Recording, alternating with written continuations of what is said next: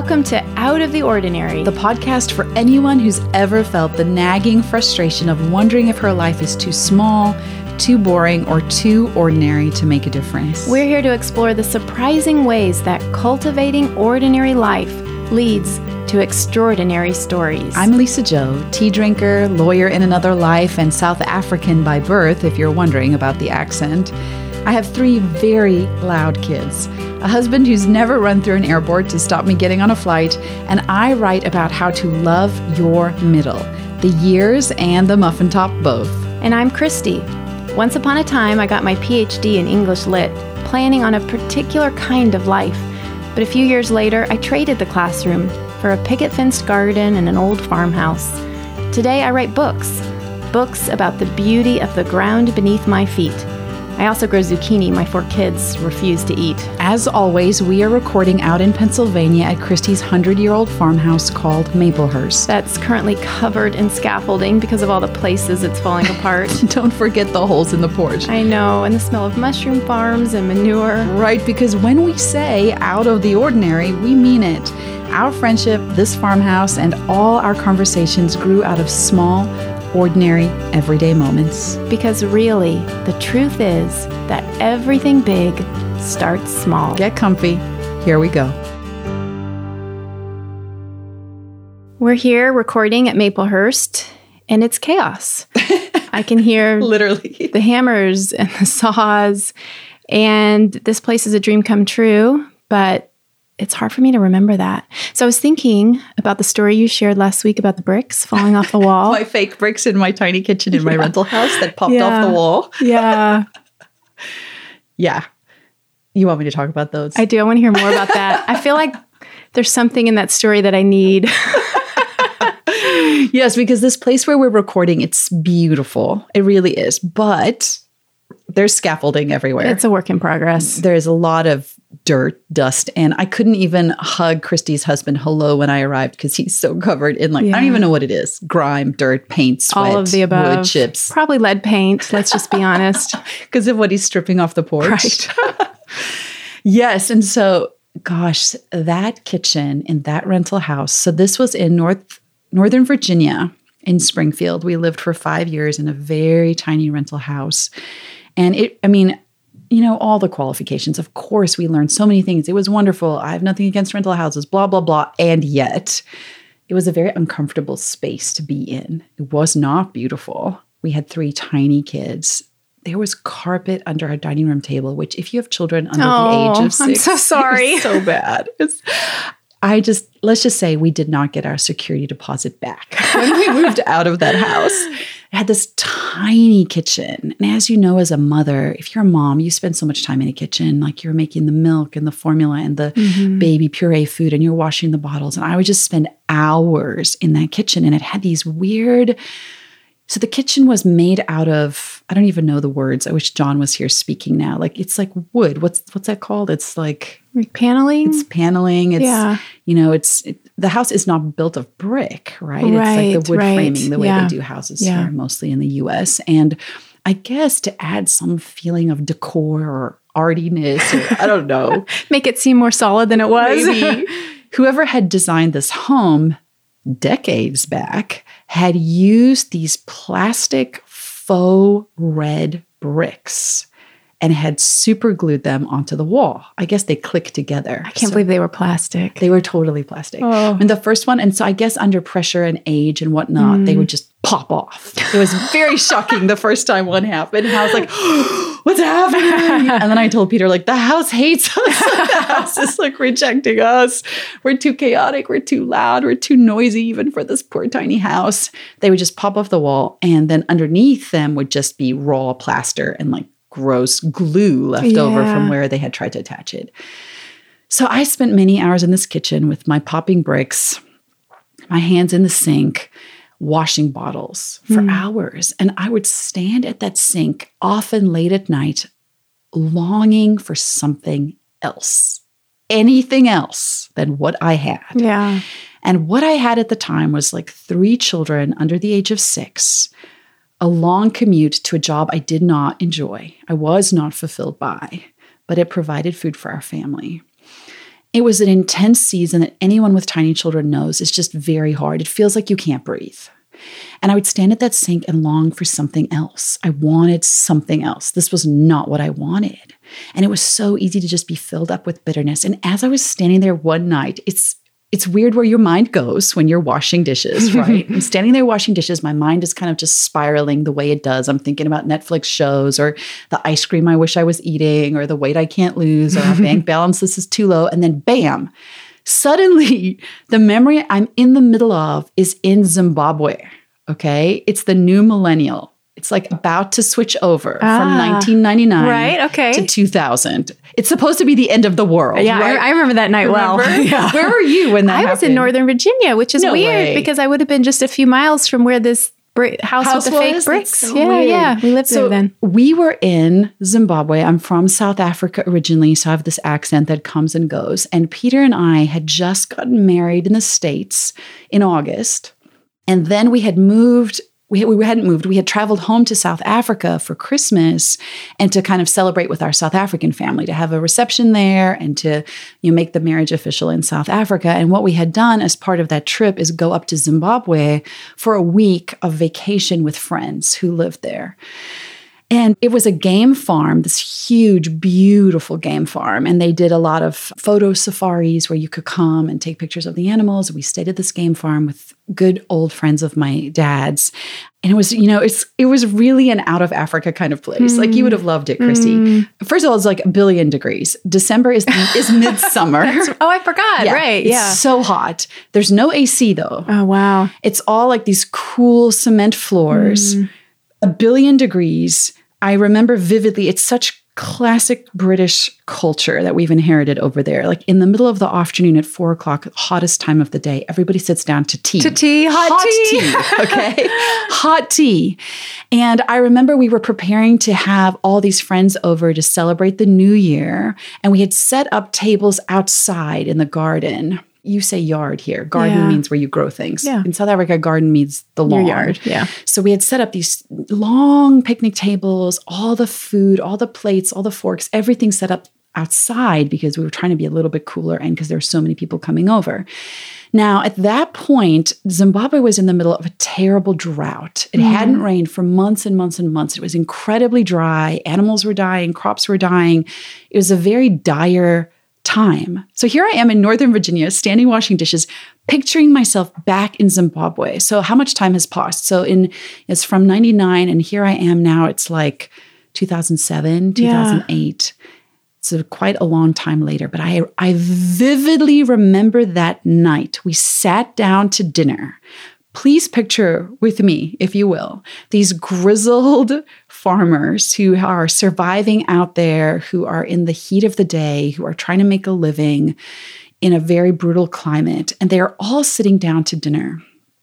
And the first course, I'll never forget this because it seemed so weird to me. You would probably like this. It was cold cucumber soup. Oh, So, like, sure. Gas- yeah. Do you call that gazpacho? Well, you do if it's tomato, oh, but oh, so it wasn't tomato. But yeah, it was that- cucumber. It was yeah. green. that also seems very British to me. Does cold it? Cucumber, Cold cucumber soup. I remember thinking, what are they feeding us? This is so weird. We sit down to this beautifully laid table on this lawn under the African night sky. It's so picturesque. We take the first bites of the soup, and as we start to eat it, the heavens open, rain pours down. Oh. I'm not talking like a light drizzle, like gushing, huge, giant raindrops. I have this vivid picture in my mind of the cucumber soup splashing back up ah. at us because of the rain landing in the soup. Wow. And I stand up to like rush into the house because that's what you're supposed to do. And I look down the table, and every single one of these men and their wives are just sitting eating cucumber soup in a rainstorm. It's ah. splashing into their beards. It's all over their like khaki clothing. and they're just eating the soup. And the rain is torrential. And I look at my dad and I yell over the noise of the rain, like, what are they doing? Like, why don't they come inside? Like, what's happening? And my dad said these words to me They have prayed for rain for so long, they are not going to get up now that the rain has come. And they just sat there, Wow. drenched in their answered prayers. And I stood at my window in Northern Virginia with my hands in a sink full of dishes. And I was just overcome with this feeling of, oh my goodness, it's raining around me and I want to run out from under it. Like here I am in this marriage that God has restored that went through a really hard season. Here I am with these three children I begged God for. Here I am with the first beginnings of pouring out my pitcher of water that I talked about in episode one. Oh my goodness, here I am, like in the rain that I prayed for. And all I want to do is run for cover to the next thing. I, I can't wait to get to the next thing. Mm. And I'm telling you, that moment for me was such a pivotal experience to stand there and think, oh, I am so quick to want to long for what comes next that I forget to long for what is right now. And I think that's what you and I are trying to learn together through these conversations about how everything big starts small. Sometimes we forget that what we have right now that seems small is actually quite a big thing now. Mm-hmm. it was smaller, you know, years back, and now it's grown into something, but we're so quick to rush on to the next thing. Mm-hmm. And so I keep trying to figure out this practice of not just longing for the future, but actually learning to long for the present. So that's my wow. Zimbabwe story, my rainstorm cucumber soup sink full of dishes moment where I was that, like, I need to long for what I already have. That is so great. So, yeah, I don't even know if you could have realized in me asking you to tell that story not just what this week has been like, but these months and honestly, these six years since we came to Maplehurst, which is the answer to our prayers and our dream come true. But this place has not looked really good since we arrived. I mean, for the first three years, it was all decay, slow decay, and then quicker and quicker. And for three years now, we've been slowly restoring bits and pieces. Um, but the past few weeks, the past months, um, have been especially hard. And it's been hard for me to remember that my prayers have already been answered, mm. that it's hard for me to remember how much I wanted I wanted this place. But actually, so your story reminds me of um, something that happened this week. Uh, so it's August now. So it's summer. It's hot. It's, it's humid. So we're still we're still very much in the thick of summer. But there are yellow leaves all over the lawn outside. And they're from the these we have these really antique, very old cherry trees.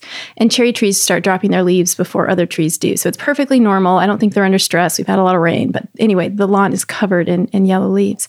And I remembered how when we first moved here six years ago, it was August 1st.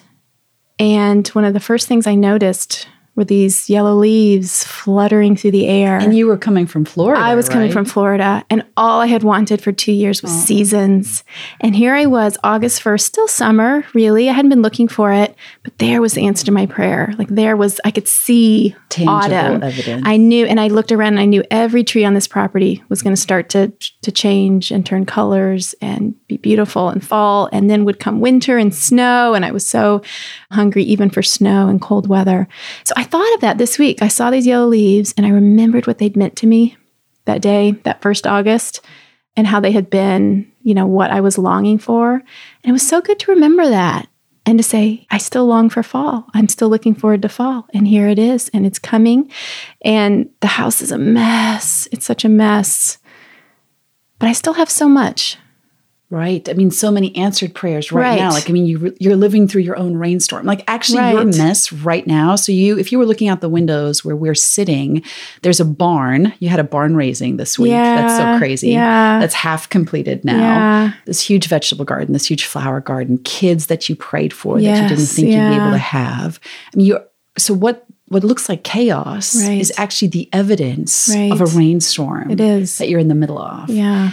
And so Christie and I spend a lot of time trying to remind one another, which is really an act of faith, like looking back to say, what is it that I ask God for that I'm actually in the middle of right now? Mm-hmm. Because so much of my life and my orientation, the world around me, the messages I receive are about longing for what's next. Mm-hmm. And I don't I don't think that's inherently bad in right. any way. I think hope is really important. Yeah. We set goals, we talk about invitations, like yeah. where are we headed? Those things are important. Those desires can carry us forward, forward. into, you know, the plans God has for us. So we should pay attention to them. But if they Yeah. become our singular focus, if they are the mm. only thing we are defining ourselves by, we are missing out entirely on the season we are currently in that is itself a gift because of things we prayed for in the past. Hmm.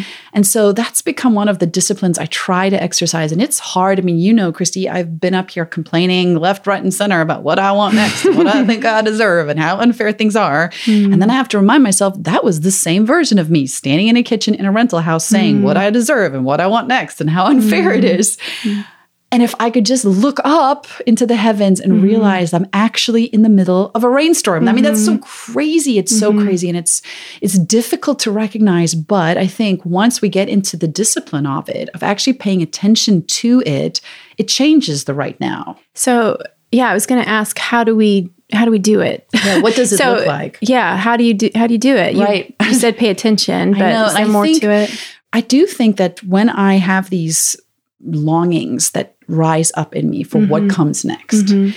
I'm trying to look at them not just as arrows that point to the future, but as arrows that direct me back to the past. Oh. Right? So, like, my longings for what come next need to remind me of longings that have been fulfilled because that is where my hope resides. It doesn't actually reside in the future, it resides in what has already happened in my mm-hmm. life. Those are the cornerstones I can build my future on. Mm-hmm. And so I try to follow kind of like a little rope through the mist backwards in time, these longings to where they originated because I can look at my life now and say, "Oh, wow. I I thought I would live in a rental house forever. I mean, you guys should know about me. I'm turning 44 this month. My husband and I bought our first home the year I turned 40. Hmm. We lived in, I don't know, nine different rental houses between the time we got married and and the time we turned 40 and that that was the journey we were on and i finally figured out a way to make my peace with it i just assumed we wouldn't own a home. We would always rent. And so here we live now in a house I love so much, and that I'm allowed to paint the walls and have nail holes and not feel bad about it. Mm-hmm. But it's so quick for me, so easy for me to start thinking about, ah, this house is not enough, and what I want to add to the house, and mm-hmm. what I want to change to the house, and what I want to do differently to the house. And those are arrows pointed forward. And if I can just follow back where they were shot from, if I can just trace my steps back, I can remember a sense of longing for what I have right now. Hmm. So paying attention, remembering. I like that though about following the longing back like an arrow. Hmm. So when I think about the porch that's under construction now, I remember my longing for a front porch to gather on, like a place to gather. But we have that. We're gathering all the time here. the thing that is hard for me is that it doesn't, nothing's finished or perfect or, you know, as beautiful as I want it to be. But maybe I'm the only one that sees that. I don't know. I mean, I feel that way every time I arrive and you and John apologize for the state of the house. I'm like, what are you talking about? It's gorgeous. Let me get on my phone and Instagram everything. I think that future longing can be a bit of a, a sinking sand if we're not careful because it's easy to walk into it and then just get sucked in by all the things we want until we can't even breathe. At least that's how it feels for me. And I know even though I get older and I should know better, I am deeply prone to just disappearing under the sinking sand of all of my longings that are often that things other people have that I think I want or I need or I'm entitled to. I have, I think, a dangerous sense of entitlement to what we think is hmm. should be ours based on what stage we're in. You know, when mm-hmm, Pete and I were mm-hmm. renting all those years in our late 30s, I remember thinking, this is ridiculous. This is ridiculous. Like I'm a hmm. grown woman. I have three children. I work in a career. Why can't I own a house? Like, Yeah. what is wrong with me? I am entitled now to have a house. This is house season. Give me my house hmm. which is not a bad thing to want. Everybody wants one at some point. And I've talked to enough people over the years to know how difficult it is to be in a season of long term renting. Mm.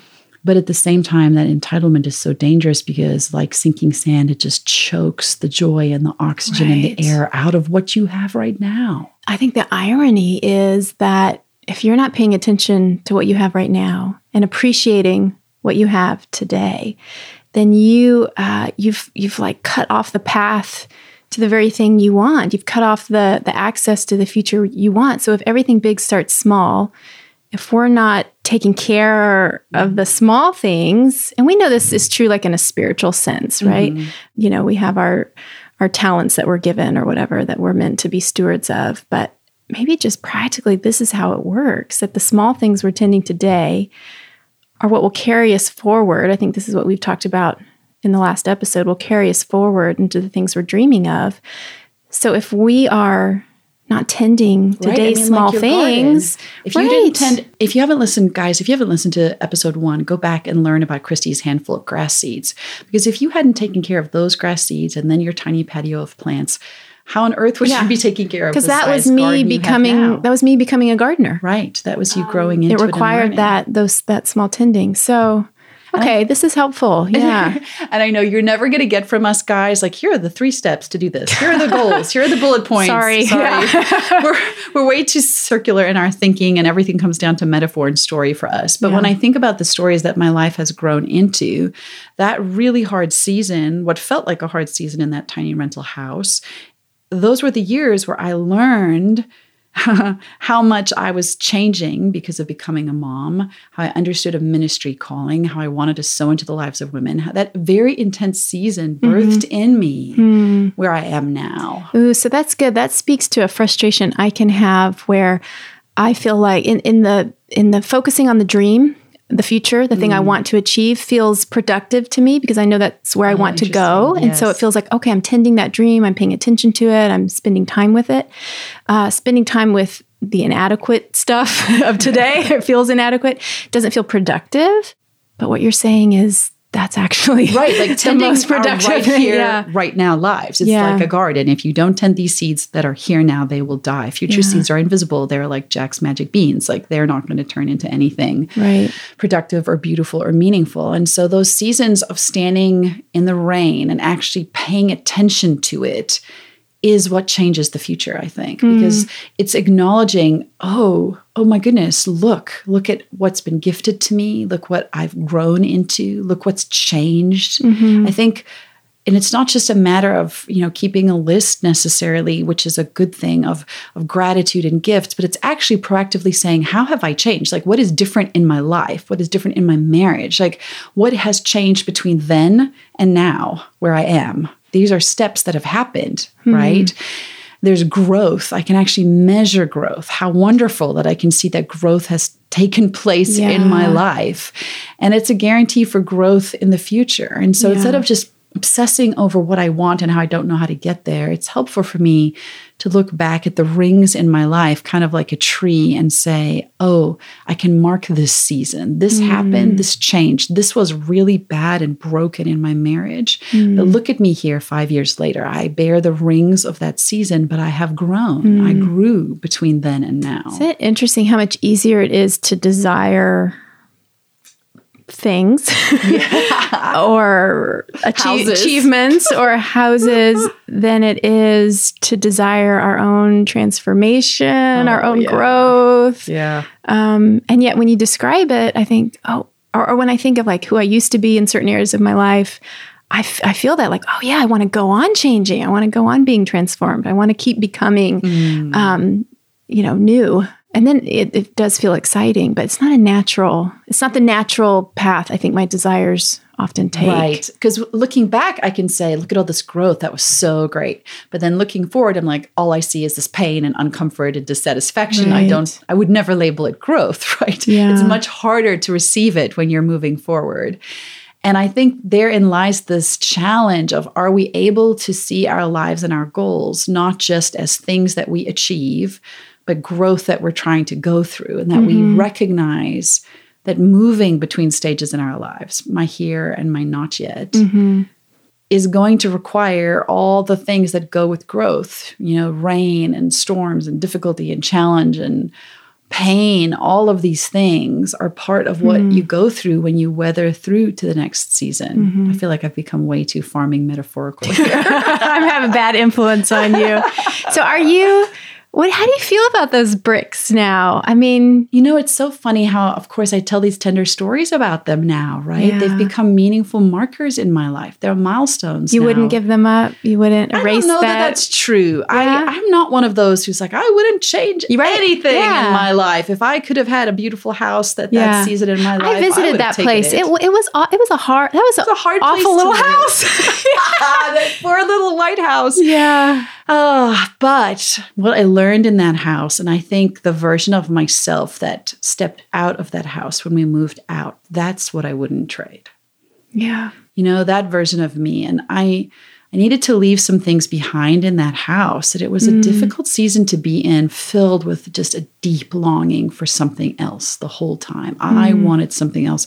Not only did I want it, I felt entitled to it. Mm. And then I felt angry that I didn't have it angry at God, resentful to other people who had what I wanted. And I remember, it's funny, I wasn't going to tell this, but I remember going through this season with God.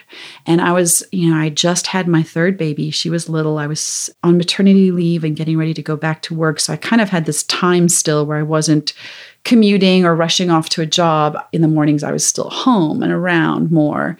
And I would wake up in the morning. I kid you not, you guys. I felt like, metaphorically speaking, Jesus was sitting on the end of my bed every freaking morning. And he'd be like, Oh, good, you're up. Let's talk about the house and how you're so mad about it. Oh! like every morning, I would wake up. And I feel like he'd be just delighted to like engage me on my dissatisfaction and sense of entitlement. Oh, and he was man. just like, I didn't experience him as like judgy or mad or like, you're so entitled. I just felt like he was like, yes, let's talk more. Let's talk this thing out. Tell me all your wishes and dreams and how you feel I shafted you, you know? And it was just Oh, so wow. strange. I can picture it in my mind. We had painted this tiny little bedroom yellow. I feel like in retrospect, it was a bad choice. and um, we had this bed that was essentially just a mattress, like no headboard, and our you know our, our pretty dresser was a changing table, and there was like dirty diapers everywhere. And I would wake up in exhaustion, and there was Jesus, like, "Yay! Let's talk about how much you hate your house and how much you resent me." Oh. And it was just very, it was so interesting to believe in a God who isn't threatened by our dissatisfaction, Ah.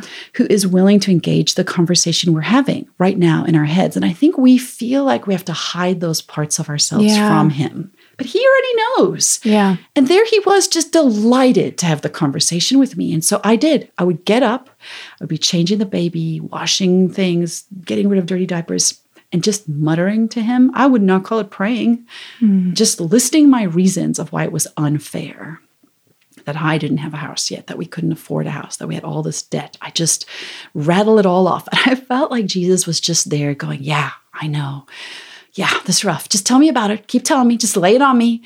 And I, I'm not joking. I spent months. It was months. It wasn't weeks. I spent months detoxing my anger and bitterness about the mm. season that I was in to a God who was just in it with me. I didn't sense he was trying to fix it. I didn't sense he was trying to cure me of it. And I certainly didn't sense that he was then going to give me my house once I learned my lesson. Or teach you a lesson, No, or you know, he was just yeah. there hearing what I had to say. He wasn't hmm. offended. He was quite happy to receive it. But here's where I landed at the end of that. What was so interesting to me is every now and again, I would open up my Bible because I would just be like, I remember this story about Jesus. Or I want to look up again what that said. And you guys, I'll just confess to you, I'm not super great at having a morning quiet time. I've really never done that consistently. I'm much more relational and story based. So as I'm praying or thinking or I don't know, arguing slash complaining to God, I will sometimes be like, wait, what was that passage? What was that thing he did? And I remember reading this passage about Christ and when he came into the world, and it talks about how. ah, I need to think of the quote now to make sure that I get it right. It says, you know, here he is, he's made God, the firstborn, all of these things, everything is under him. But it says he then came to earth, and there's a sentence that says he emptied himself. He emptied himself. Everything he was entitled to, he gave up. And he actually was entitled to it. If we believe Jesus is God, he is entitled to everything.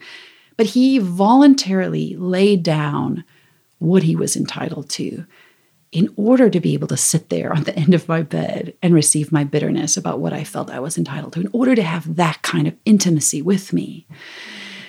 And by the end of that season, I came to a place in a relationship with a God where I really came to believe not only was I not entitled to a house, I wasn't even entitled to the sense of entitlement hmm. to have that house.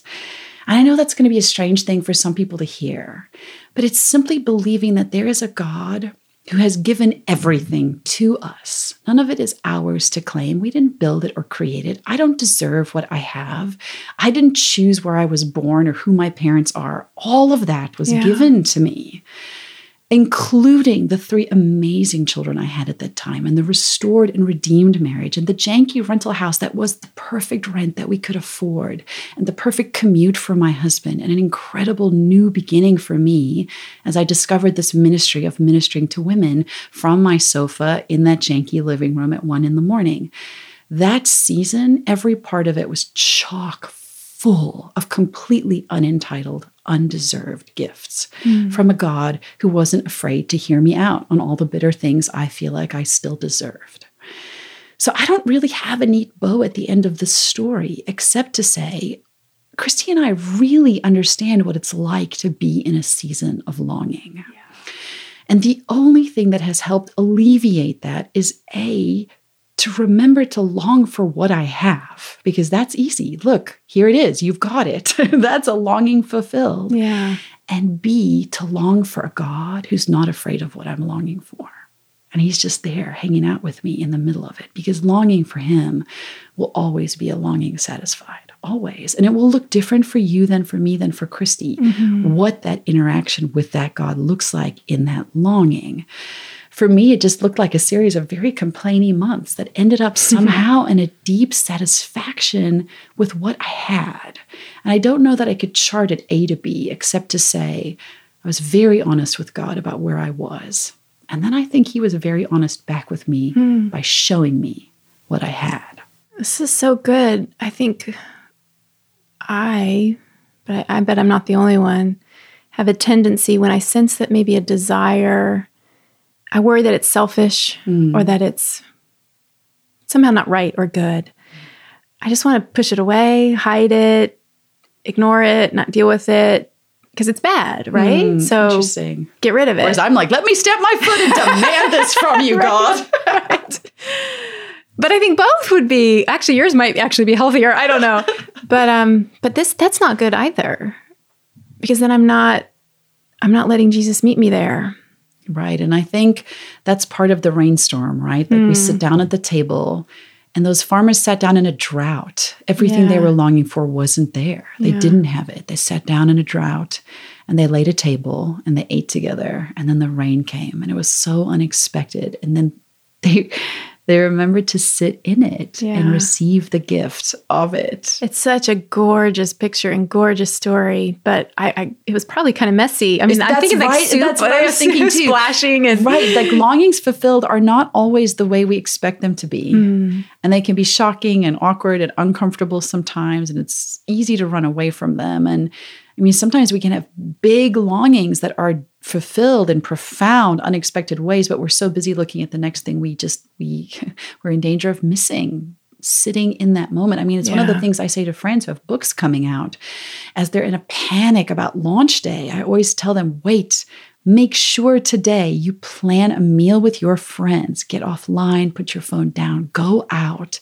and celebrate this longing fulfilled, mm. this hmm. beautiful dream realized. Mm. You must make time to do that on this day. You cannot spend all day today trying to pitch whatever the future version of this book is going to be. Mm. You have to sit and actually revel in the right now of a dream fulfilled. I feel like that's inviting a little bit of eternity into the the oh, time bound, like you know. Yes. I think if if a dream or desire has its roots in God, then it has its roots in something that's just forever, oh, right? Something so lasting. Good. So when we rush on by, then we don't we miss that chance to let that that forever, that eternity, that you know, timeless aspect of it to enter what is just time. right. I mean, I do think you're right. It's a way to to stop time in those moments, to Mhm, say, I won't mhm. be governed by whatever is next on my to do list. Instead, I Mhm. choose to be present right now with these friends in this moment, in this food or this tea that I Mhm. would have. whatever that looks like, this cucumber soup splashing all Yeah. over me in order to recognize, oh my goodness, right now I'm in the middle of a rainstorm. and I don't want to miss it. Sometimes I do that by taking pictures. I took a picture of those yellow leaves. Did you really? Yeah. I love that. I do that too. I take pictures of moments that seem very ordinary. And then I actually got this idea from you. I get them printed, my Instagram photos get printed out in albums because I love looking back like even two months ago and being like, oh my goodness, that was such a great day. Yeah. That moment was so beautiful and meaningful and significant for me, even though it might just look like, you know, muddy soccer cleats all over the back porch. Right.